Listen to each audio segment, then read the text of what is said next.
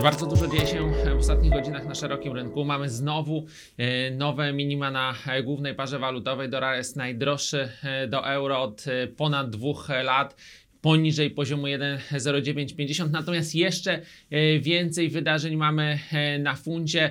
N- Olbrzymi e, kryzys e, polityczny na e, Wyspach w związku e, z Brexitem. E, Wczoraj wystąpienie e, premiera e, Johnsona sugeruje, że jeżeli rebelianci w jego partii e, bardziej e, umiarkowani w kontekście e, Brexitu e, poprą opozycję e, w kontekście przesunięcia e, terminu e, wyjścia Wielkiej Brytanii e, z Unii Europejskiej, to on e, będzie najprawdopodobniej dążył e, do e, wcześniejszych wyborów. Czy te wcześniejsze wybory są e, dobre dla funta, czy złe dla funta? Bardzo trudno w tym momencie e, powiedzieć, bo od tego, jaki będzie skład przyszłego parlamentu, jak dużo będzie tych twardogłowych konserwatystów e, w kontekście e, Brexitu w brytyjskim parlamencie, jak dużo będzie e, popierać e, osób e, politykę e, premiera Johnsona, od tego będzie zależeć e, kondycja funta. Jeżeli ta polityka będzie e,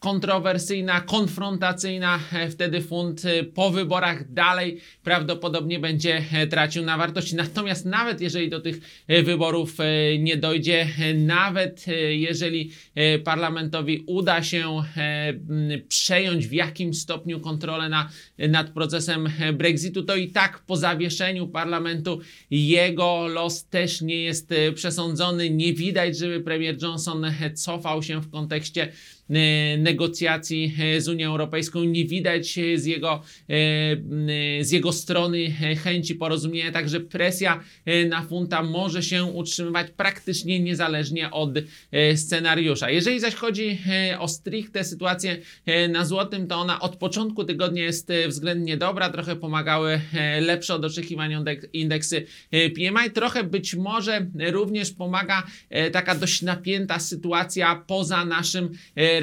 napięta sytuacja e, w Ameryce Łacińskiej w związku e, z sytuacją w Argentynie, oczywiście napięta sytuacja e, w Chinach i innych krajach azjatyckich w kontekście wojny handlowej, także być może ten nasz region jest stosunkowo spokojny właśnie ze względu na te duże zawirowania na innych rynkach wschodzących. I prawdopodobnie gdyby nie kwestia kredytów frankowych wyroku Europejskiego Trybunału Sprawiedliwości, to prawdopodobnie bylibyśmy dużo niżej na e, euro złotym, dużo niżej na dolarze e, do złotego, a tak nadal prawdopodobnie będziemy powyżej, poruszać się powyżej e, poziomu 4,35 na euro złotym i nadal w okolicach poziomu e, 4,0 e, na dolar złotym. Niewykluczone, że ten poziom e, 4,0 na dolar złotym zostanie przekroczony, bo cały czas ogólnie sytuacja w strefie euro, ogólnie sytuacja związana e, z główną parą walutową i siła e, dolara względem